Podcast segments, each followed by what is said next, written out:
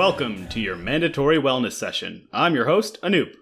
And I'm your other host, Samir. Samir, welcome to the season finale of mandatory wellness session.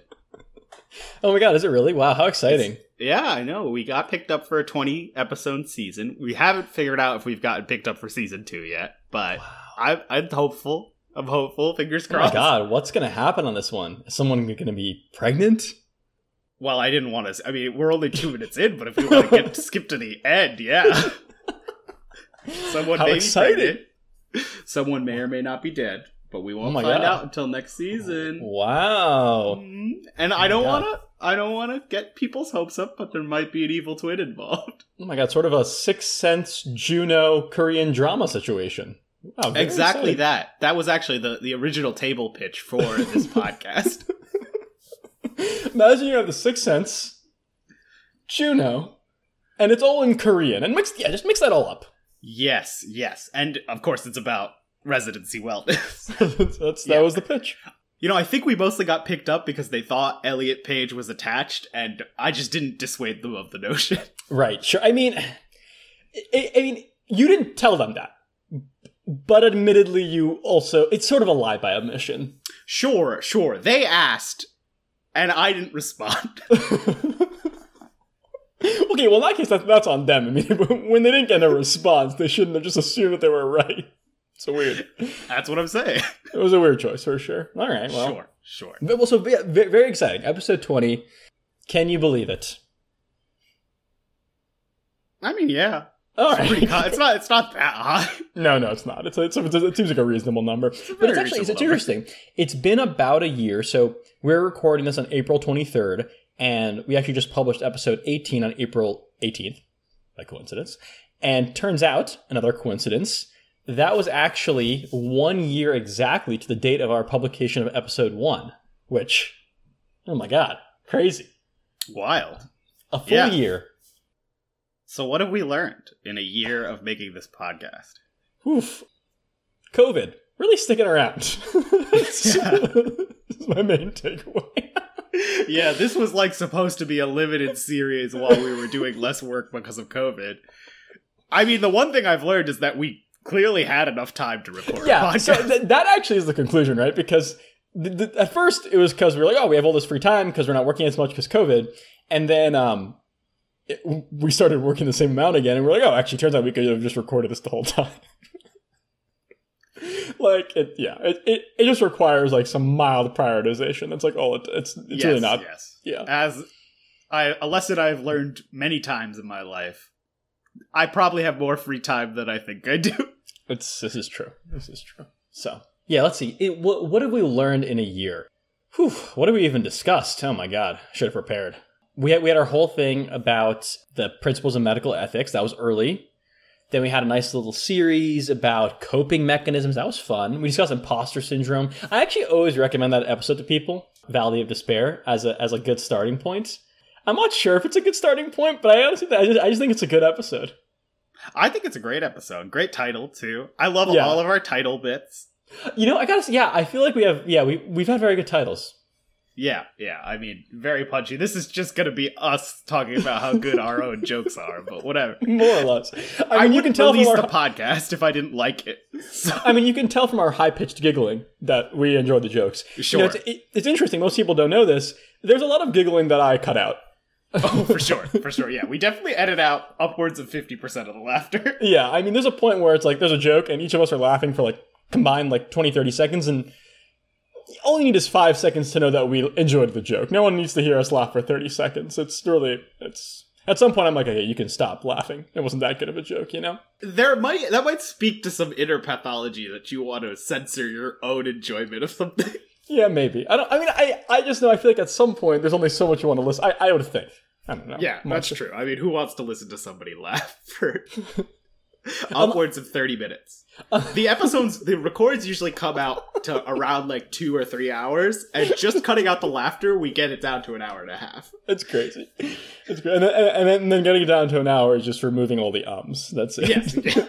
and that's the well, rest of. I've been saying that we should stop doing that synchronized 10 minute um at the top of the episode. I know you say that that's the only way to sync up the audio, but I think there's an easier way. no, it's the only way. It's the only way. It's the only way to do it. Uh, I guess we should give people a warning before they get too far into this episode and they're like, "Where the fuck is the topic?" this is a, this is an all bits episode. We're not doing a topic this week. Nothing. Our our our topic is going to be the enjoyment of friendship.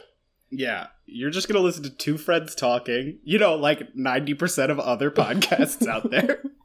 and like forty percent of ours. Sure, exactly. Yeah, we're not gonna we're not gonna do any other podcast stuff. We're we're not gonna recap The Office. Uh, we're we're not gonna interview famous comedians and other celebrities. Right. Neither of us are Barack Obama. Uh, despite the fact that I keep insisting that Samir be Barack Obama, he refuses. Uh, uh, now, let me be clear. Uh, I've been asked uh, more than once uh, to be Barack Obama, and that's not something I'm going to do. Sasha Malia, go to bed. and this is where I insert my impeccable David Letterman impression. Perfect. Perfect. That was it. That was great. I, I do remember actually. I used to. I used to have a um, stand up bit, and this was like very classic college stand up where I was like, I need to just like fill time because I I was performing a lot at this one open mic at, at college, and um, it, it was like a stand up showcase. I, I, was, I was I ended up hosting it for a semester, so every week or two weeks I'd have to perform something, and I didn't have that much material. And there was one bit that I thought was very funny, which is just doing a Barack Obama voice and just saying the lyrics of songs. It's actually hilarious. It's a very solid bit. It's like very, it's very funny. Like you, you, like you wouldn't think so, um, but just his cadence with like a rap song, hilarious. I would highly recommend. Yes, that's one of my favorite bits as well. Is just to dramatically recite the lyrics of songs to people, like verbatim, without going into any lyricality at all. Right. Uh, Knees weak, uh, arms are heavy. Uh, there's uh, vomit on your sweater already. Uh, mom's uh, spaghetti. Uh, now, Congress would have you believe that I'm nervous, but on the surface, I look calm and ready. to drop bombs. Well, you know that's you know. That, then then you're like, oh, oof, I got, I got, I got political. I got, I got political there. That's the problem. I mean, you know, you don't want that. You don't want that. So it got. It it's gets, like, hey, Barack, too real. Chill. right. So it's a good time. It's it's fun. I, I enjoy it. No, but yeah, it, also a thing we won't have. I don't think either of us is investigating an unsolved murder, as far as I know. I am investigating the unsolved murder of my wife, but that's just a thing I do in my free time. All right. Yeah. Wait. So wait, wait, wait. You you now you went from having not enough free time to record a podcast having so much free time. You're now investigating this cold case and also recording a podcast. Well, I'm very impressed. Well, I, is it free time? I mean, she was my wife. Like, I, that's true. That's true. I mean, yeah, death did done do us part. Of course, that's a given. but still, it's weird. You know, her mom keeps calling me and saying like, "Hey, did you solve her murder yet?" And I'm like, "No, I'm recording a podcast with my friend Samir." God, I hate this bit. right, uh, this is my my own fault for asking if you were investigating a murder. I, I blame myself entirely. Right, but you were right in saying that this podcast is not about that. Because again, it's true. That's, that's just a me thing. totally separate. Totally right. separate. This is not a D and D actual play podcast. Of course, we are both playing characters. Samir and Anoop entirely fictional. Right. We're not even doctors. what's what's what's difficult, and, and this is hard for me to to learn, is that I I'd initially you know auditioned to be um in a, in a TV show, and they were like, you really do seem like a doctor. You're you're Indian. End of list. Yeah, that was, that was it. Um, and so, you know, they were like, you'd be perfect. But maybe just do a podcast. And I don't know what that was saying about me, the way I look, but um, hurtful, certainly. Yeah, yeah. I mean, I do know what it was saying about the way that we look. Yeah, we've got faces for podcasts. yeah, yeah, we got, we, got, we got, a face for radio. Yeah, you know, it's a yeah, it's what it is. I'm the McDreamy of voices. Honestly, no one would ever say that about my voice. They'd be like, "Your voice is passable. It's okay." That would be such a nice compliment. That would be an said I was the amazing compliment. Oh my god, can you imagine that compliment? Dude, I, that would be one of those compliments. That's like the it's like the opposite of the embarrassing thing you think about at night. That like ten years later, I would think about that compliment all the time for the rest of my life. Yeah, I'm incredibly starved for compliments. It's true. Speaking of voices, a front desk worker in the hospital once walked by my office while I was reading some cases, and she's like, "Oh, this is where the doctor with the good voice always sits." And to like the person Oh. she was walking with. Wait, oh my god! Wait, you, you've I- actually gotten this compliment before. I What have gotten this compliment. She didn't say I was the McDreamy of voices. I mean, she she might as well have. she might as well have. Wow, that's a wow. What a what a great. That's very enjoyable. Yeah, compliments are awesome. Damn, man. Should I should I just dictate things casually more often so so people can hear me and be like, oh damn, that guy. Yeah, I don't know if dictation is like the best mood though. I definitely Yeah. dictate angrily most of the time. There's that guy who's like abusing his dictaphone. yeah. I don't guy. the patient has appendicitis and he seems really mad about it. I don't know, he said no abscess or perforation, but he still seems upset. He's mad. Oh, maybe it's because the history said patient has abdomen. That could be why. that is usually why. that could be the reason. I find, and this is just, you know, obviously I'm I'm only, you know, third year resident. I haven't seen every case, but I find most patients do have abdomens. And Interesting. So, yeah, I don't find it to be particularly useful because it's so Hmm. ubiquitous. It sounds like anecdotal data, though. I'd probably need something higher, like quality than that. That's I- fair. That's fair. But it's like one of those things. It's like, okay, if a patient has peripheral arterial disease, it's like, do you need to tell me they have diabetes, hypercholesterolemia, and they're a smoker? Of course. So it's like, if you tell me, oh, this patient is a human being, like, of course they have an abdomen. Okay, It's all kind right. of a given.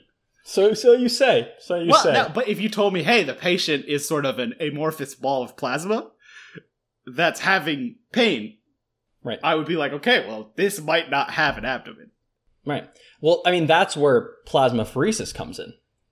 Right. Yes. You have to and then they're calling you, like, hey, can you put a line in this amorphous ball of plasma? Plasma. And I'm like, how am I supposed to put a line in an amorphous ball of plasma? Like a doesn't dart. have a vascular system. Turns out like a dart. You just throw it in. yeah, you just kind of push it in there. you push it in, you're like, stay, stay. Well, actually, the, the toughest part actually is you do that, but the but the checklist, that all these things have checklists on them, is you have to secure the line. And that's actually harder than getting the line in. The line you just throw it in, but securing it is like a whole different. I mean, that should be its own skill set.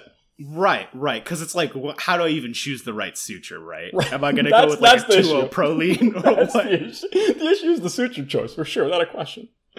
Um, and we can all agree it's the suture. So it's tough. They don't teach you those things, you know? They don't. They don't. Well, the thing is, you always watch everyone else do it, right? And everyone has a different suture they choose, right? They and they don't explain their reason for it. They're just like, oh, well, this is what I use and it works. But inevitably, the patient in front of you, the amorphous ball of plasma, is a little different than the previous ones you've seen. And then you're wondering, is this going to work the same way? Or was I missing kind of a key criterion that they were using to select this in the first place? Right, right. It's like, sure, I've done so many lines at this point in time. But you know, the second the attending's like, okay, you got this, you're gonna walk into the room. That patient's gonna be a ball of plasma, or uh, like a centaur, or you know, like there was one time I walk into the room, right? I can't even get two steps into the room because the patient is a gelatinous cube who has filled the entire space of the room. Actually, important. So, yeah, I was going to ask. So, it like they were fully space filling. Yeah, well, that's the thing with gelatinous cubes is they're, as the name implies, they are gelatinous, of course, but they tend to kind of fill up the container that they're in. Mm. Yeah, yeah, So and actually, the, the interesting thing is, could they have just been a very large amorphous blob in that case? And because they were in a room that was smaller than their sort of expanse, they Sure. became cube. You know, and that was on me because I, in my note, I put that the patient was an amorphous blob, right? But weirdly enough, later that day, I was walking out of the hospital. I saw the cube out in front of the hospital, and it was a cube still. Oh, And I was oh like- wow. Oh, Yeah, so so okay, I- yeah. And it was one of those really frustrating things where you're like, I don't have to change my note right now, but then you feel guilty. So I turned around, I did my notes. I said, oh, you know, he's a gelatinous cube.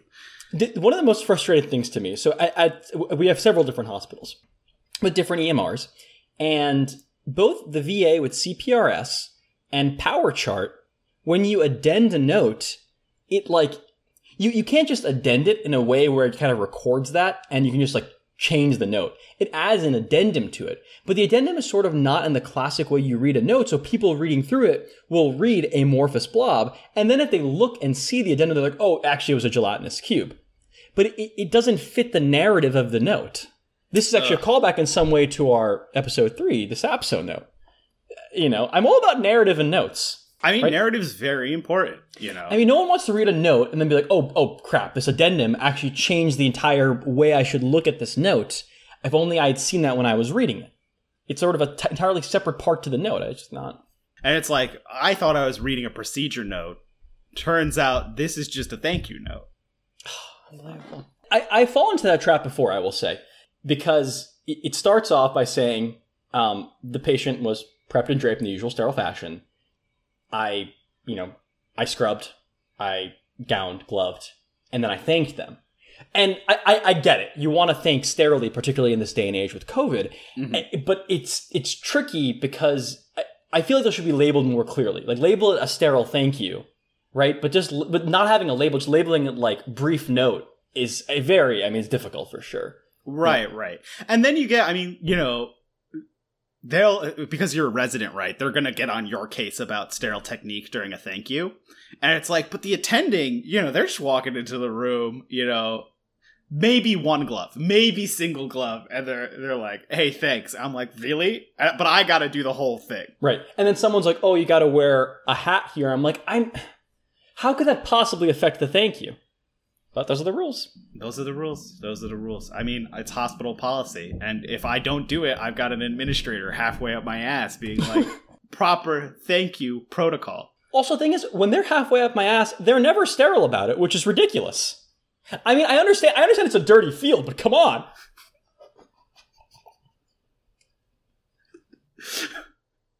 So we're gonna edit all of that out, right? I I enjoyed it a lot, but maybe we should edit some of it out. no, it's all going in. It's oops all bits, Samir. It's oops true. all bits. all of them. Yeah. I like there was an original point though about this blob putting a line in. I don't think. I think there couldn't have been an original point because that is the antithesis of this episode. That's There a very no good point. original points. But but I, I, there was a bit I wanted to branch off of. I just don't remember. It's improv, Samir. You got to keep moving. The Yeah, past is the past. It's dead to us. it's true. It's true. I didn't ask you though. How's it going? Oh, Twenty minutes into the episode, how are you doing? blobs aside, I'm great.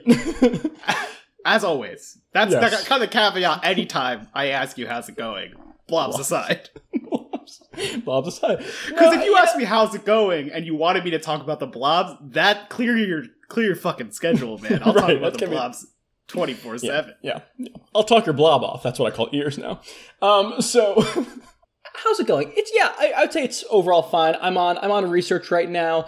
I'm also taking the step three in a few weeks, like two and a half weeks, which um, you know, would be better if I weren't. But it's fine. Um, it's okay. I'm doing UWorld again, UWorld questions, um, which has its own sort of PTSD associated with with it, which is um, which is fun. It- It's actually interesting on a like a like a slightly more serious note. It's very weird to be doing these questions and to be like, oh, I definitely know the answer to this, and then I'm wrong because medical like guidelines have changed in like, the last three years, and I was like, what? The, what is this?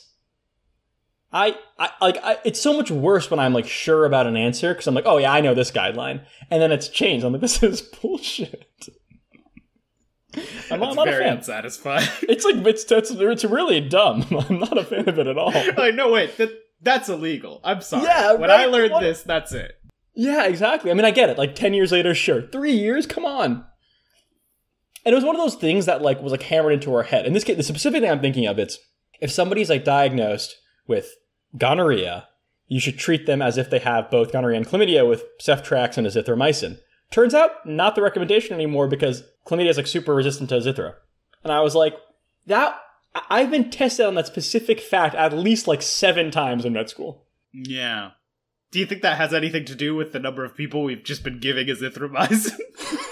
Maybe. For no fucking reason. I think that's a very prudent lesson on antibiotic stewardship.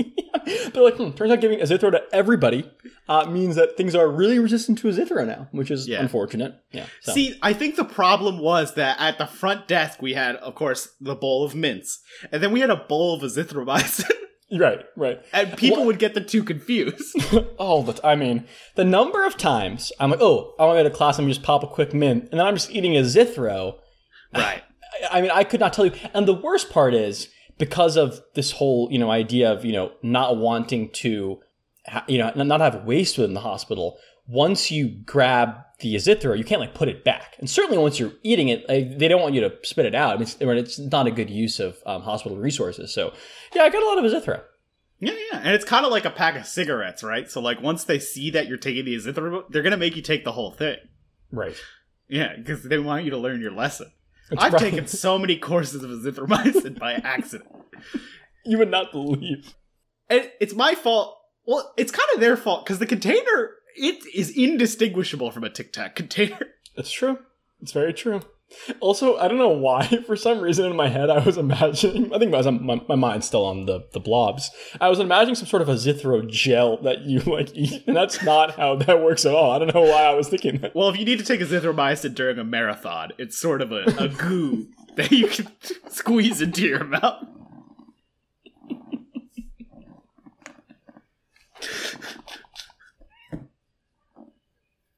Oh man. Trying to imagine the scenario in which that happens. You're running a marathon, you're like, oh fuck, do I have walking pneumonia? Fuck, fuck. I'm really short of breath. Well, you're running a marathon. No, No, it might no. be pneumonia. Probably what it is is they're running a marathon, they're outside, so they're having allergies. So they stop at their PCP's office real quick and they're like, Hey, my nose is running, and then the PCP is like, Oh, it's allergies, and they're like, Can I have a Z pack, please? And the PCP is like, God, fucking yes, just leave. God damn it, just leave. And thus, here you go. Azithromycin gel. Azithromycin, they give him a tiny does. cup of water and some azithromycin. That's And admittedly, should they have planned the marathon so that it goes through a doctor's office? No. That's just that doesn't make a ton of sense. right. That's I mean, it's for sure on them. Uh, I mean, you really are setting yourself up. But ah, man, what a time.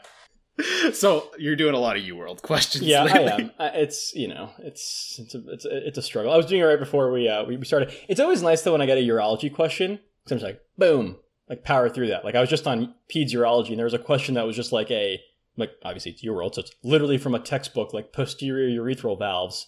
And that question took me like one second, and it was a two part question, so it took me two seconds, and I was on with two questions, and I was like, oh, this was huge. But most of them are not. Most of them are like things I like don't even remember a little. Or like I remember, ju- I remember just enough to recognize the answer choices, which is like the worst place to be because I'm like, oh, I used to know it. Ugh. Yes, that is a very frustrating feeling. I unfortunately radiology does not get that satisfaction because the thing we struggle with is just the garbage image quality on these exams. Right. It's like no one could read this, let alone a radiologist. like Did you take a cell phone picture of a film 20 years ago on a Nokia brick cell phone and then upload it? Right. They're like, oh, this, this, should, this should be good. This is perfect. I, I will say another annoying thing. Like, I understand theoretically, even if it's a good quality image, you should be able to recognize it from the image, like this slice. But it's also like not how anyone actually looks at images. No. Right? Like, fundamental. Like, I get it.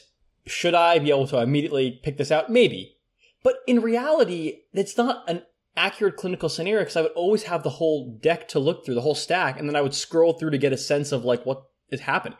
Like it's just very annoying to me because I'm like, even if the image is high quality, you're not actually testing the way this happens in real life at all. No, it's so far from real life. And it's Yeah. like, when am I gonna confirm a finding on a single slice of a single view? Like, Right? It doesn't not in a million years. yeah, It's totally ridiculous. Yeah. yeah.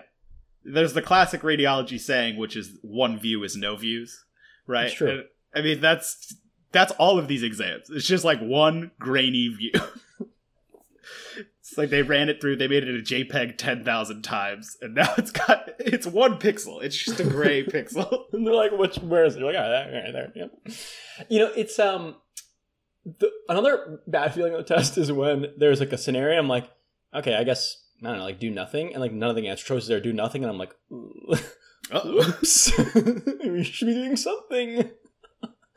but I don't know what. That those are always I mean, those are the ones you definitely want to get right right. Yeah. and it's a very it's actually a very common question in radiology because they, they want you to know the things that do not need to be imaged anymore. Which right. is a little hilarious because of course whether or not they get imaged again is so out of my control as a radiologist. Like i could literally write benign finding do not follow up. In six months i'm seeing that scan again you know, it's actually it's it is very interesting. This specific scenario has actually happened to me where I, I would say I, I was guilty of this, and basically I, I saw a patient. They had gotten a non-con CT because they came in basically with a kidney stone, and it showed an indeterminate mass in their kidney, and they got referred to urology. And we saw them. We're like, you should get you know further imaging, like you know with contrast to kind of figure out what's going on with this mass. And then on that study, they were like, compared to the CT scan from 2010, no change and continues to look like a benign finding. And I was like, oh my god! Like, and I, I hadn't I hadn't changed my view to even include CTs that far back. And obviously, there were initial radiologists who saw the non-con hadn't seen it either, but I still felt that I was like, ah, this was whole, like wholly unnecessary. Like yes, this person yes. should not. I mean, every part of this was done. Like they saw us, they got an additional CT scan, they got contrast. Like none of that was needed at all. It was just. It'd be nice if the patients just knew. it, it would be nice. Know, what are you gonna do? I mean, if somebody told me I had a mass in my kidney and then I went and got a study for it, and they were like, "Oh, it's benign," I'd still know that. I yeah, think. I yeah, I guess, but I suppose. Yeah, it's hard to know though, right? If, if that's just because we're like in medicine. So, it, but like I'm like I think of the analogy where it's like if I went to my mechanic like ten years ago and he's like, "Oh, like your I don't know, your carburetor is making noises or something," and then ten years later I go to a different mechanic and they're like, "Oh, your carburetor's making noises, I'd probably be like, mm, all right, I guess fix it. Like I don't, you know what I mean? Like I, this is an awful analogy, which is proof that I don't know the fuck I'm talking about. I guess if you don't know that much about it, maybe you would not retain it the same way because it's That's like not fair. fitting in a mental framework. I'm, I'm, not sure. I don't know. I feel like there was a. I feel like I actually did have a a, a, a thing to go off this. Okay, well, if well, while we're waiting for me to come up with whatever thing I was trying to remember, how have you been lately? I forget if I did this bit. I don't think I did a bit on the last episode about how I'm on evenings, but I can't remember. I'm on evenings right now. it's pretty great.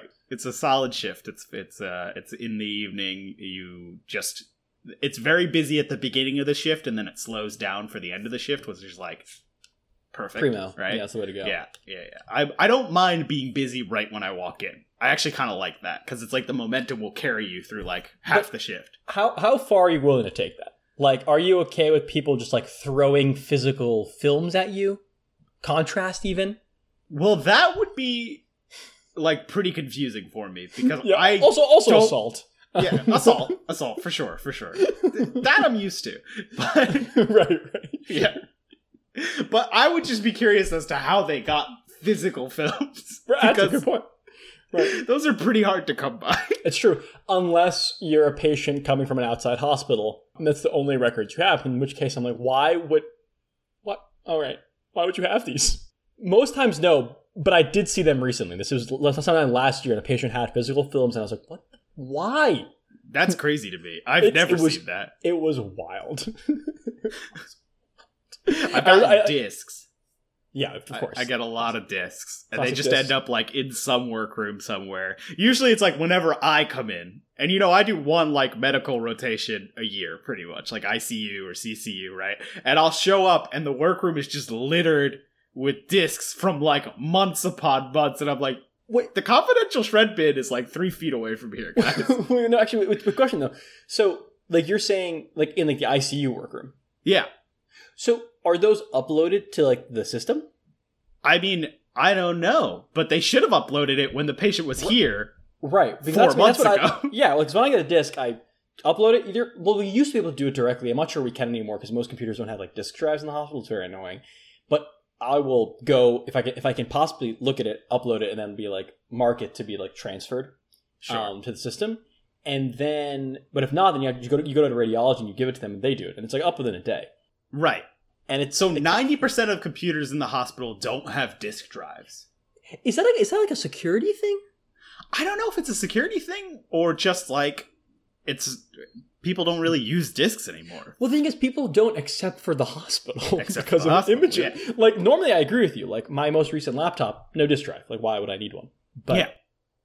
The hospital, it comes up a lot. It comes up not infrequently. So then they come down to radiology, and all they need to do is go to our front desk and say, Here's a disk. Can you upload it? But instead, they come to me and they're like, Hey, can you look at these pictures? And I'm like, Sure. And then I put it in my disk drive and I look at the pictures and I'm and like, and they're like, and it's their and it's their vacation pictures, and you're like, what are your thoughts? How do you think about this? How do you like? you- You're like, well, I I've recently started doing photography as a hobby, and my wife says these aren't very good, but I think they're excellent. And I was like, oh, well, I know an imaging expert. yeah. and so they come down. Yeah, they ask for my. But the problem is, it's like, okay, so now I run through it with them. Right. Obviously, because that's what I'm here for. I'm an Right. imaging expert, right? So I go through the pictures with them. You stop looking at this urgency. T- somehow, sometimes immediately, I'm like, "Are you sure you don't want to keep reading that?" You're like, "No, no, no, no, no, no. Yeah. We'll look at your thing." yeah, yeah.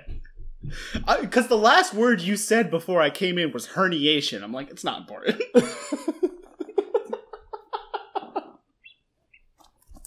so yeah, I immediately I I close the program fully so that they have my undivided attention. I pull up these vacation photos. I go through them shot by shot. We talk about you know shot composition, lighting, ISO, all this stuff. You know, really, because I want them to get to a point where they feel like you know they don't need to come to me for everything. Sure, that they're right. comfortable with it. Right. The problem that I run into is like you know we talk thirty minutes, an hour. Obviously, I don't pick up the phone. Which is so annoying because the phone's going off and I, I see it. I see the tag. It's like, you know, ICU, neurosurgery, neuro ICU. And I'm like, guys, I'm busy. Okay. and then I talked to I talked to the doc. Obviously, I go through all the pictures, and then he's like, "Hey, can you call my wife and explain it to her?" And then I gotta call his wife, and that's another hour. Okay, I've got doctors lining up. They've come down to see me, and they're like, "Excuse me," and I'm like, "I'm sorry, I'm on the phone." You know, because I gotta finish this consult before I can right. move on. And then the worst part is right. So then you're doing this right, and inevitably there's some hotshot surgeon who comes barging in there, and he's like, "No, no, no! Look at my vacation photos." You're like, "Oh, I'm, like you can't just pull rank. Like you gotta, you know, this is there's an order to this." Right, right. And I tell him, okay, you're next. And then there's another surgeon. He says, hey, my patient's obtunded. And I'm like, look, there's an order to this, okay? There's an order to this. yeah. God, it's really ridiculous. I mean, no, I mean, I, I, I think that's important though. You know, so I mean, so I, I am curious when you're when you're analyzing these pictures, do you ever do people ever give you um, images where it's with like multiple cameras, so you have more than one view? Well, ideally, sort of yeah. simultaneously, yeah, Yeah, yeah. Some people, you know, they do like the panoramic, right? right. Which is good because I have five monitors, so I can kind of I Oh, can get lovely. the whole view on That's that, lovely. right? Yeah, yeah. And then some people, it's just like multiple views, but then every once in a while, it's just like one shot, and you're like, "Come on, man! Like, what am I supposed to do with this?" Well, it's, it's very tricky, right? Because if you only have the one shot, like the perspective is like, is it that you are, you know, um, that you're actually very far from the beach in this picture, or um, is that just sort of an illusion due to the type of lens you use, and like the focal length? Like it's it's it's, it's very tricky to do unless you sort of have multiple shots, or, or they've kind of given you reference points to establish. Right, right. And it's just it's such bullshit because it's like you came to me with a fucking question and then you give me this shit and Right. you're like, "What do you want from me, man?" Like you could have called me beforehand. You know, we're always Right. happy to say like, "Hey, I'm considering taking these pictures. Like what what should I do?" You know, how Right. should I approach this? And you're like, okay, it's at sunset. It's going to be low light. Consider either using a larger aperture or a slower shutter speed. Instead, they just crank up the ISO and you got some grainy picture in there. And like, what do you, that's not a solution. Right, right. I mean, you know, to the layman, it's like, well, the picture looks brighter, right? Uh, it everything's perfect, and like, it- it's so far from perfect. Perfect. We're just talking about okay now. Yeah. And frankly- best. Frankly, get on fucking Expedia and book your tickets because you're going back. You just wasted a bunch of money and a bunch of time. You wasted my time. Right. You wasted your time. I got a line of surgeons out the door. Some, you know, they're like, hey, Amsterdam. Some is like, hey, transtentorial herniation. It's like, I, you know, and I got to figure out what's important. And I've never even been to transtentorial herniation. I've heard it's lovely this time of year. Exactly. But I can't travel because of COVID. Ridiculous. Ridiculous. So anyway, yeah, so, so so COVID's been been around for a while. Yeah, yeah. I think that was our original point. And that's kind of how my day to day has been going. All right. So do you, do, do you think it's better or worse in the evenings? I think it's it's hard to say because I think you get more people who just want to like shoot the shit and have a conversation in the evenings. uh, and it's like, hey, I'm I'm like doing stuff. Like I got a lot of stuff to do. This is we're leaving the bit a little bit. yeah, this is like real. this is real Because I- when I do- because, because when, because when Anoop gets called about urgent herniations, he does in fact look at them immediately. Yes, yeah, yeah. Usually they know. Usually, it's like I'm joking, but like with it, it's a big finding. Anybody can see that. it's true. It's true. It's usually more subtle stuff that honestly, about. I, I remember for, for me personally, a very poor prognostic indicator as an intern was when I could open a scan and immediately see the problem. And I was like, oh, this patient is not doing well. Right, right. Obvious findings are they can be very bad. Yeah. yeah, but at, in the evenings, I what I run into is nobody knows my schedule. So they assume that they're either like catching me as I'm about to walk out the door or that I'm here all night. And they act accordingly. When they feel like they're keeping me from going home, they're always very apologetic. But the thing Right. is, they're not keeping me from going home, and their apologies are wasting my time. and I get very particular about this. I this is this is where I'm I'm a very East Coast in this mentality Yeah. Yeah. and and it it rubs Southern Californians the wrong way. But I'm like, you called me for a reason. Anything in between hello and that reason is wasted time. You know, I, I have I, I think I'm getting more used to it. I, I'm I'm in the South, and there's a lot of this. Hi, like I'm calling you for a consult. How are you doing? I'm like, you're fucking calling me for a consult. How the fuck do you think I'm doing? But now I'm like, I'm doing fine. How about you? You know, i gotta gotta play the game a little bit. I, I I've I've adjusted. And I, I do try. What I do is I try to put that at the end of the conversation. So they've already gotten their answer, and I'm like, you have a good rest of your day. You know, call me if you need anything. Yeah. That stuff. Because uh, well, I, you don't care how I'm doing. It's true. Wait, well, that, that's that's the issue, right? It's not that I mind like a genuine conversation because if a friend calls me for a consult, Oh, there'll be a, there'll be a genuine exchange. But you're doing it just out of some like misguided sense of like politeness. But all you need for politeness is just sound polite. yeah. Like I, I don't need you to do the how are you. You can just like not sound like a dick on the phone, and I'm very happy to help. Yes. Like it's that's all it is. So I don't. Yeah. Right. It's like if I say, hello, this is radiology, what can I help you with? And then you're like, oh, hi, this is such and such. How are you doing? I'm like, you see, you ignored my question. like, so, so, so my, my sister is GI, and one time, so she, that's probably, probably happened more than once to her, but she answered the phone for a consult, and she was like, hi, this is GI. And they, the person on the phone from the ED was like, oh, this is GI? Like, you don't have a name? And she told me this story, and my blood was boiling. Sure. that person's such a douche. yeah, yeah. It's it's douchey, obviously. And then my immediate gut instinct, and maybe I'm jumping the gun here, is like, I mean, if she wasn't a woman, would you have done feels, that? I, it feels related, right? I, I think. I would think so. I don't know. Right. It's just one of those things where it's like, shouldn't you be more respectful? I'm like, shouldn't you tell me your goddamn question Well, and yeah, stop what- wasting my time? what is wrong? Oh, is infuriating. But I don't mind. I like I don't mind like pleasant trees. yeah, of but course. I just I I don't actually have time to like have a conversation because the worst part is they can hear the phone ringing in the background. It's like if the next call has already started ringing and I can get through them like fast enough that they don't pile up like that. But uh not if they want to have like a little conversation. how how frequently do you get called? Uh in the beginning of my shift it's like pretty much continuous. Oh, really? Wow. Yeah, yeah, because it's it's I am the only radiologist in the hospital after 5 p.m. and I'm the only radiologist in the region to some extent. So I get calls from multiple multiple hospitals, Hmm. multiple urgent cares in particular. And the urgent cares, they need I think the I'm not sure if this is a regional guideline or just a level of comfort thing, but the PAs and NPs always need a radiologist to read their study before they can like send the patient out. That feels appropriate. I, one Yeah. could argue, having seen some things that have been missed at urgent care by MDs, that probably should have a radiologist read some stuff there. And most of the. MDs too, as well.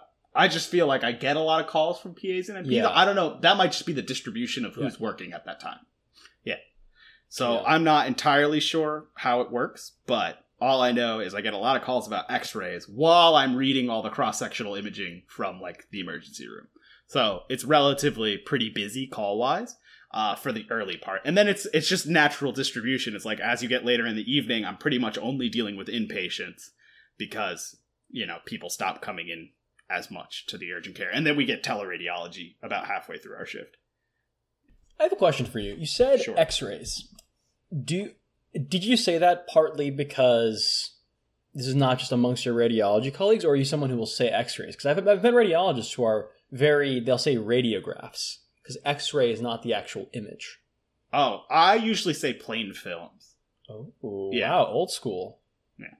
A- I mean, uh, radiographs is equally accurate, but this is that's a very radiologist thing to do. To be like, It it's is. not X-rays, it's Oh, totally, radiographs. it totally is. Because it's like part of our job is semantics to some point. Like we deal we deal in semantics. It's like the difference between you know mild moderate severe and could represent versus consistent with like we that's our whole gig. That's the whole that's what they pay us for. So Could be consistent with mild. could be consistent with essentially the more of those pop-up phrases the less sure i am may represent possible mild to moderate. Organ. yeah. Spleen. Mild to moderate spleen. um, well, it's interesting. So I, I remember when I was on radiology, one, someone told me this this X-ray radiograph thing, and I was like, all right, fine. And then, secondly, um, I remember in one of those offices there was some old um, old radiology textbooks, and uh, one of them referred to these as um, like Rontgenograms. Like I think that's how you pronounce it, like right, like like like the the radioactive unit, like like like a Rontgen, or is it Röntgen? I don't know. Yeah. Regardless, I saw that and I was like, how interesting. What a what what an old timey phrase. I really enjoyed it. Well, they were wearing a bowler hat at the time. It's true. It's They were. and then he, he went on to talk about how his old friend Marie actually invented red rentgenograms. Right. classic classic Marie. Um, um, Marie Antoinette, to be clear. Yes. Famously, let them eat Roentgens, is what she said. Yes, yes. It, was an incredibly cruel turn of phrase. it really was. Yeah. She was like, they can eat radioactive waste Yeah. for all I care. A lot of people think Marie Antoinette is like representative of the bourgeoisie and and sort of this Unfairly maligned. making- Yeah. yeah, not not able to like empathize with people, but no, she actively advocated for irradiating the poor, and that's pretty fun. She did. She did. And it wasn't it wasn't like when you irradiate packed red cells. Like it wasn't like like good radiation. No, was- no, no, no, no. That's why a lot of people say Marie Antoinette was the first comic book villain. And I mean, you know, did I like the story arc where Batman fought Marie Antoinette? Yes. Is it iconic? Of course. Yeah. Well, I mean, I mean, what makes it iconic is the the bat shaped guillotine at the end. I was like, I, I like I should have seen it coming, and but and even still, I was caught off guard, and I was like, this. And I mean- Samir, you know, this is why I hate when people say like, "Oh, Batman doesn't kill people. Batman doesn't kill people." It's like, no, Batman doesn't kill anybody except Marie Antoinette. One It's- time, this is clearly canon. Everyone agrees on this. It's been there. It's been there. Every iconic Batman, they've had that scene. Everybody knows that scene from The Dark Knight where he briefly stops fighting the Joker to assassinate Marie Antoinette. Yeah, um, I, I will say while I, I think very well received um, by by fans and by critics, just because I mean it really was kind of got to the core of the source material. There actually was some controversy about that. That was just like a random cosplayer who happened to be near the set, and Christian Bale, while I think you know did did a great job, I think got a little too into the movie. Uh, So I, yeah, I, I, I do like it's one of the, like I, I really like the scene too, but I found this out recently, and I, I feel I feel kind of obligated to mention. And this is this is like classic Christian Bale, right? I mean, there's always like these little things where you're like, "Oh, that's kind of a lot, dude." But Right. it's not like enough, you know, to use the modern parlance. It's like, do we want to cancel him, or is it just like, oh, maybe don't do that anymore? Yeah, it's like, like, sure, Pull like you know, you're back. yeah, you're yelling at people on set. You kill a cosplayer. I mean, these are the little. Th- it's like little. It's like okay, it's not the end of the world, right? Right. But at the same time, it's like, ooh, pull it back. Yeah, it's like Yeah. it's it's like poor form. Yeah, I mean, who amongst us, you know, hasn't killed a cosplayer, right? Because we think they're actually the person that they're playing as, right? It's like there was that one time I saw Lex Luthor walking down the street, and I was like, well, I gotta take care of him. My old buddy Superman's in town. I don't want to run it. You know, if they run afoul of each other, they've never gotten along. And uh, frankly, I've never understood it. But there you go. Right. So did I kill that man? Yeah. Uh, but uh, you know, I didn't feel bad about it, and clearly the, the, you know the justice system, I was exonerated. So The Justice League is actually what you're looking for. right, yes, was, yeah, they were big fans. they were super on board.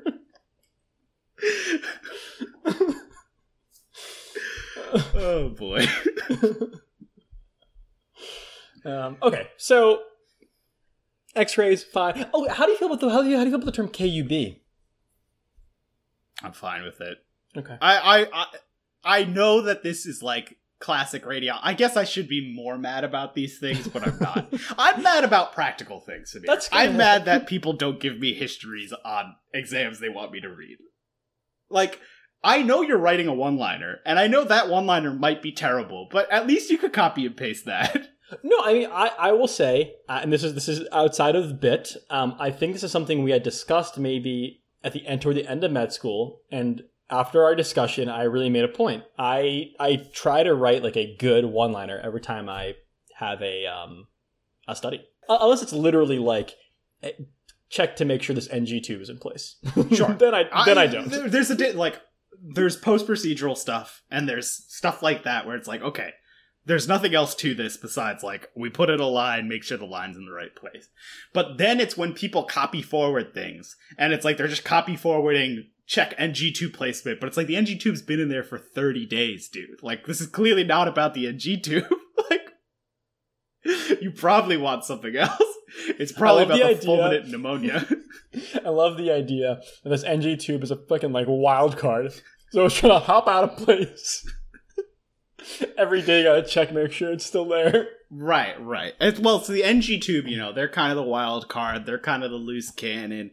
They, you know, they don't play by the books. Meanwhile, the ET tube, classic, old school, follows the rules. The ET tube's actually, I don't know if you know this, a week from retirement, and so Oh Yeah. God! Well, now I'm concerned for you know the classic. You know, one week before retirement is uh, like like story Right. structure tells you like you're. It's, hmm. And I talked to the captain. And I said, "Do we really want to pair these two together? It seems like such sort of a, an odd couple, if you will." And uh, he said it makes for good TV. So who am I to disagree? There, there you have it. There you have it. TV in this case being tidal volume. Tidal volume. That's yeah. He was talking about tidal volume. Cap- captain, I mean intensivist. Sorry. I mean, they are the captain of the ship, and it works. well, I call him captain because he's captain of our softball team. sure, So- sure. It's unrelated to the. Also, he demands that all around start with "Oh, Captain, my Captain," which sure. Well, I mean, is it an abuse of power? A little, but is it fun? Uh, Um, yes. Also, Yeah, yeah. Well, I just hate how he. I don't know where he even finds these desks because they look like they're right out of a school, and he makes us get up on the desks before we say it. I'm like, this is dangerous. This is an OSHA violation. Right, without a question, too.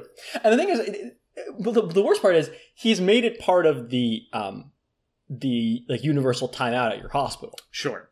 Which Sure. I mean, that it, I mean, you can imagine beyond Right. del- delaying um, emergent procedures has also um, ma- made things a little dangerous too. I Well, right, because I mean, like you're in a you're in a code, right? And like you got to push all these desks into the room. Everybody's got to get up on a desk, you know. And he's saying, you know, stop compressions. Say, oh, Captain, my captain. It's like we can't stop compress. Luckily, we have the Lucas, so you know that helps. But like, you know. And he- It's the, when we first got the Lucas, he was like, "Stop that and make that machine say, oh, Captain, my captain." Right. And we're like, "That mach- it's a machine. It can't Right, do that." And it's and it's not like open source. Like we don't have access to like the code to like change that. I don't, sure. uh, you know, so that's was tricky. Yeah. So we just put a label on there. And Oh, that seems to have appeased him for the Oh, time. oh, being. oh, it just just says "Oh, Captain, my Captain" on it. Yeah, yeah. Oh, but okay. then, you know, this wise Alec intern, he put a label on himself that said, oh, Captain, my captain. Come, dude, come on, that's not gonna He, work. d- he doesn't work here anymore. yeah, I mean, that, yeah, that makes. I mean, I mean that's I mean that's insubordination. I think. I mean, whether you agree or not, I mean that's not that's not the way to go about it. Right, yeah. It's, it's don't be snarky, man. Come you on, know? it's not. No, one- no one needs that. Okay, Right. This is this is a team, a a crew, if you will. A crew, a crew. You know what I always say about medicine? Part of the ship, part of the crew. That's what I say. That's what I say. Yeah. Well, it, it's it, what's difficult. Also, I mean, often there are these these rowing competitions that that arise. These you know friendly friendly rowing competitions, and I, I'm frankly tired of every time the urology team has our boat. Someone's always got to make the coxswain joke about the person directing all the rowers, and I get it. It's a funny term, urology. Like clearly, there's a connection there, but like the 15th annual, like we've heard this joke 14 times. I mean, come on. It just, I don't know. Well, it's it's the classic. It's like you know, it's what your specialty is known for, and so everybody thinks that they're most original person in the Right. world. It's like they come up to the radiologist. They're like, "You must like the dark," and I'm like, "Yes, I love the dark. Why don't you like the dark?" Right. That's on I you. also don't like talking to people. Have you heard that stereotype before? yeah, yeah. And yet here you are, Here you are. and Hmm. there's words coming out of your mouth when you know that's not a thing that I enjoy, right? So And it's like it's fun, you know. It, there, there's the bigotry element of it. It's like, can a urologist to another urologist make a joke about a coxswain? Of course, but it's like that's it's kind of their word. it's their like- thing, right? Yeah. you can't just like you can't just come up to a urologist and it's like, hey, look, uh, you gotta you gotta get past the initiation, and then they're always like, no, I have friends in urology, it's fine. It's like, no, it's not fine, dude. It's not right. Like, I like, like, no, no one wants to make a big deal of it. Like you don't want to be that guy, right? sure, because then you're that guy who's like, Right, but it's like it's a classic. It's a classic example, like using humor as a bit of a weapon sometimes right. to sort of stifle dissent, as we've discussed previously. Yeah, yeah. It's, it's, it's, coping mechanism. It could also be a valuable social tool. Yeah, it's true. Yeah, Sure. I guess that was really. I mean, I think we covered the topic for the week. yeah, we don't. Yeah. oh, And, severe. and if you guys can't tell what the topic was, that's on you. Well, so- you know, I think we should just invite everybody. Why don't you email us and tell us what you think the topic was for this week? I would love to know. Yeah, I'm very interested. We'll hold off on titling the episode until you tell us what the Just- topic of the episode let was. know. Let us know. Uh, severe. Twenty episodes in. How are you feeling? Are we are we good for another twenty more? You think? I think so. Two? Yeah, I, th- I think I'm I'm very hopeful we'll get picked up for season two. I mean, this has been, I, as I said before, this has been a ton of fun. If you know, if there are one, if there's one silver lining from COVID, and you know, I mean, although awful, there have been obviously a couple, and I think one has been doing this podcast. Uh, it's been a ton of fun. Glad we stuck with it. Been a year, which is kind of crazy. And yeah, 20 episodes in, very exciting. Yeah, I mean it's great. I'm, I'm a big fan. It's one of the things I look forward to every three to eight weeks that we record. No, no, it's more frequent than that. I think maybe I don't know. Hard to say. well, Well, roughly, it's worked out to one episode every three weeks. I believe Right. is what you told me. Yeah, That, yeah, yeah. For over the last year, our publishing is once every three, weeks, which is actually not bad. I mean, occasionally that means like four and a half weeks and then like two weeks, but you know, still that's like a reasonable. No, I think um, yeah, it's been good. It's been it's, Yeah. it's been very good. and I make no promises. For year two, will be equally as inconsistent, That's the the best we can do. which is a type of consistency in its own way. It's true, Frankly, if we became consistent, that would be a violation of our listeners' trust. And right? I don't that wanna that would be that would be inconsistent. In Yeah. fact, So, so we have to stay inconsistent in order to be otherwise. Consistent. Yeah, our listeners would be upset. They would be like, "Wait, it's, it's been two weeks and there's a new episode out. I'm sorry." No, thank you. I think we can all agree, mandatory wellness session, about paradoxes in language. We've said that from the beginning. Yeah, there's a few things that this podcast is about. It's uh, it's about statistics. Uh, it's about paradoxes. It's about semantics. Of course, it's about urology jokes. It's about what else are we? It's about Batman uh, Su- and Marie uh, Antoinette. Suture type selection. That's been a focus. Suture type selection. Yeah, yeah. Properly labeling your patients. Blob identification. I guess is more of the sort of the the the rounder term there. I mean, we cover a lot of topics. Oh, of course, uh, solving my wife's mur- murder. Not a topic not, on this podcast. Very yeah. definitively not yeah. one of those topics. Of all possible topics, that's the least important topic. I yeah, do not want to discuss that on this podcast. No. no. Not a chance. And of course, next week we'll get back to recapping episodes of The Office. as as any good podcast does. Well, anyway, thank you guys so much for listening. You can follow us on Instagram at MWS Podcast. Our website is linked on Instagram. You can email us at mandatory wellness session at gmail.com, and we are on iTunes, Spotify, amongst many other podcasting apps. And of course, our theme song is always is nothing slash anything by Wusty Reflector. See you guys next week. See ya.